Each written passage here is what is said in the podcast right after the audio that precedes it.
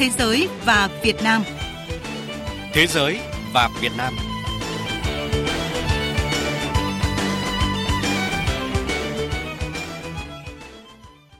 Kính chào quý vị và các bạn. Chương trình Thế giới và Việt Nam hôm nay có những nội dung chính sau. Việt Nam có thể là tiếng nói quan trọng trong đàm phán khuôn khổ kinh tế Ấn Độ Dương-Thái Bình Dương. Chuyên mục Biên cương một giải với nội dung công tác phân giới cắm mốc biên giới đất liền Việt Nam Campuchia, ý nghĩa và vai trò của quá trình giải quyết vấn đề biên giới đất liền giữa hai nước.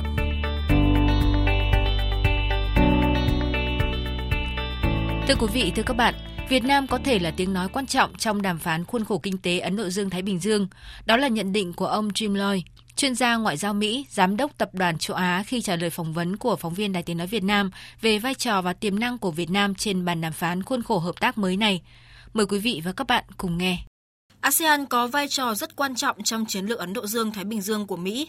Vậy thì Việt Nam với tư cách là thành viên của ASEAN hiện đang đứng đâu trong chiến lược này thưa ông? Tôi có niềm tin rất sâu sắc với Việt Nam và thực tế Việt Nam cũng là một trong những nước nhận được nhiều nguồn đầu tư nhất từ Mỹ. Chúng ta thường hay nhắc đến trao đổi thương mại giữa hai nước, nhưng mà bạn biết đấy, thương mại thì thay đổi rất là nhanh. Khi có một nhà cung cấp khác tốt hơn, rẻ hơn thì khách hàng sẽ không tiếp tục hợp tác với chúng ta nữa. Tuy nhiên, đầu tư thì khác. Một khi đã quyết định đầu tư vào đâu thì bạn không thể nhanh chóng thay đổi suy nghĩ được. Hiện tại, chính phủ Việt Nam đang có cách tiếp cận rất chiến lược để thu hút các công ty của Mỹ và các nước khác đến để đầu tư và thực sự đạt được nhiều thành công tại đây. Chúng ta có thể thấy không chỉ có doanh nghiệp Mỹ ở thị trường này mà còn có nhiều doanh nghiệp từ các nước khác như là Hàn Quốc, Nhật Bản. Ngoài ra, vì thâm hụt thương mại, Việt Nam hiện đang xuất siêu sang Mỹ nên là chúng tôi cũng mong muốn trong thời gian tới có thể đẩy mạnh xuất khẩu thêm nhiều hàng hóa sang Việt Nam. Và đó cũng là một trong những vai trò của lĩnh vực kinh tế tư nhân, làm sao để thúc đẩy sự hợp tác kinh tế giữa hai nước. Khuôn khổ kinh tế Ấn Độ Dương-Thái Bình Dương vì sự thịnh vượng gọi tắt là IPEF, một sáng kiến do chính quyền Biden dẫn đầu sẽ tập trung vào các vấn đề mà những hiệp định thương mại truyền thống vẫn chưa giải quyết được.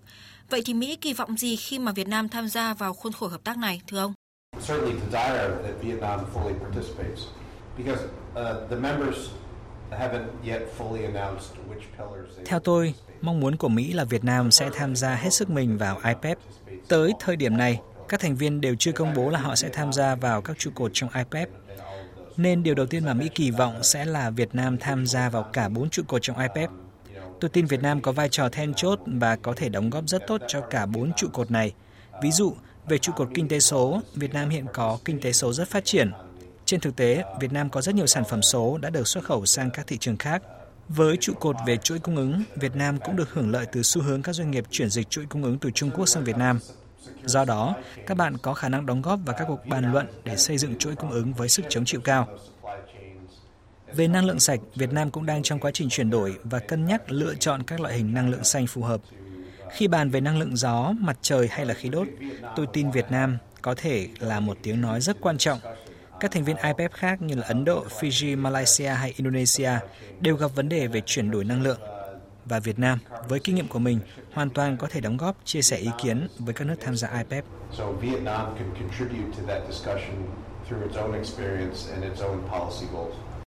Việt Nam hiện đang trong quá trình thảo luận để chuẩn bị cho đàm phán chính thức IPEF vào tháng 9 tới.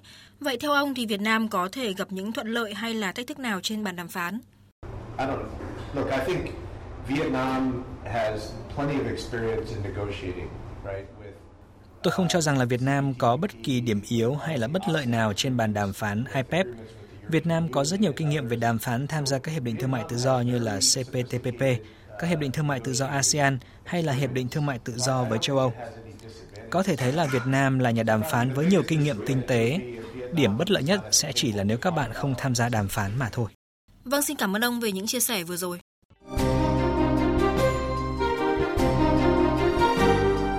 Biên cương một giải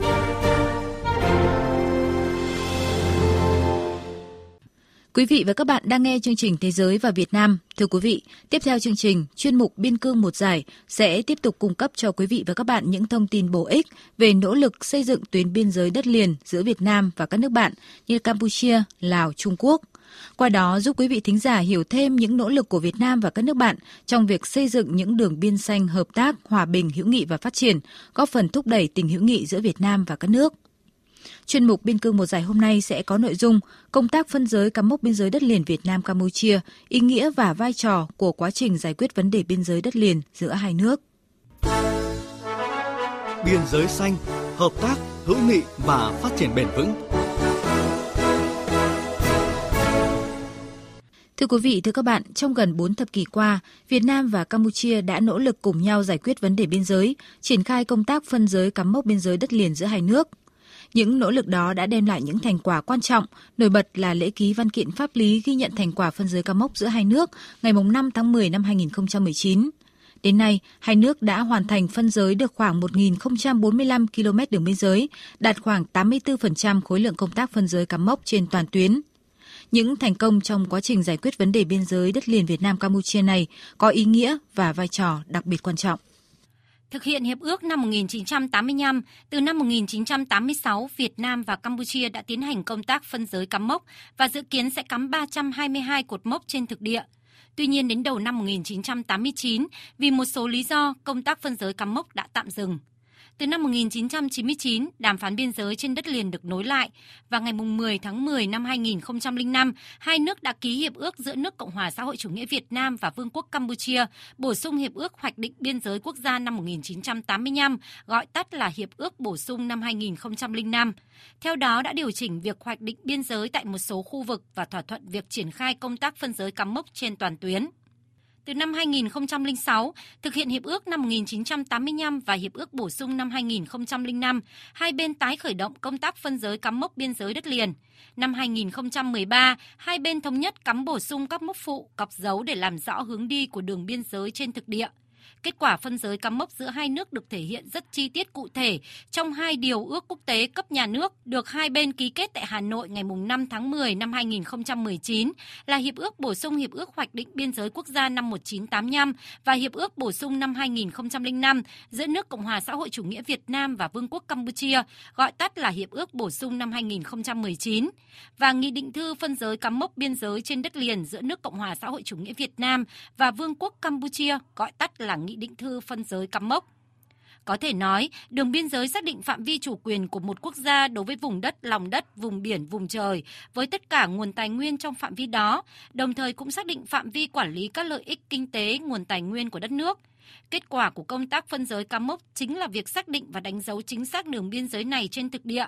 Chính vì vậy, việc giải quyết vấn đề biên giới giữa hai nước có ý nghĩa cực kỳ quan trọng, quan hệ mật thiết đến việc bảo đảm chủ quyền toàn vẹn lãnh thổ luôn được các quốc gia đặc biệt quan tâm một đường biên giới xây dựng chính quy hiện đại ổn định lâu dài, có ý nghĩa chiến lược đối với sự nghiệp xây dựng và phát triển của quốc gia.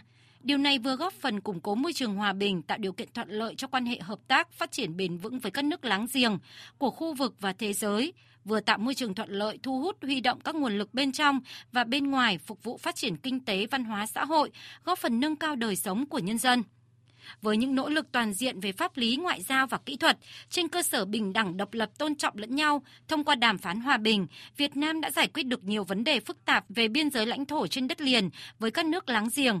Việt Nam và Campuchia là hai nước láng giềng, mọi biến động về chính trị, an ninh quốc phòng và kinh tế xã hội của nước này đều sẽ tác động đến nước kia và ngược lại. Vì vậy, hai nước cần tiếp tục củng cố phát triển mối quan hệ láng giềng tốt đẹp, hữu nghị truyền thống, hợp tác toàn diện bền vững lâu dài lên tầm cao mới, đáp ứng yêu cầu xây dựng và bảo vệ Tổ quốc của mỗi nước. Để đạt được điều này, một trong những yếu tố quan trọng là việc hoàn tất công tác phân giới cắm mốc biên giới trên đất liền. Kết quả của quá trình giải quyết vấn đề biên giới Việt Nam Campuchia có ý nghĩa hết sức quan trọng, không chỉ xác định phạm vi lãnh thổ mà còn có ý nghĩa lớn về mặt kinh tế, chính trị, ngoại giao quản lý và đảm bảo biên giới được ổn định sẽ tạo điều kiện thuận lợi cho việc phát triển kinh tế xã hội, phát triển các khu kinh tế cửa khẩu chợ biên giới. Đồng thời, việc xác định đường biên giới một cách rõ ràng cụ thể cũng giúp cho lực lượng chức năng của hai bên quản lý biên giới hiệu quả, giúp cho việc ngăn chặn phòng chống các hành vi buôn lậu trốn thuế, qua lại biên giới trái phép.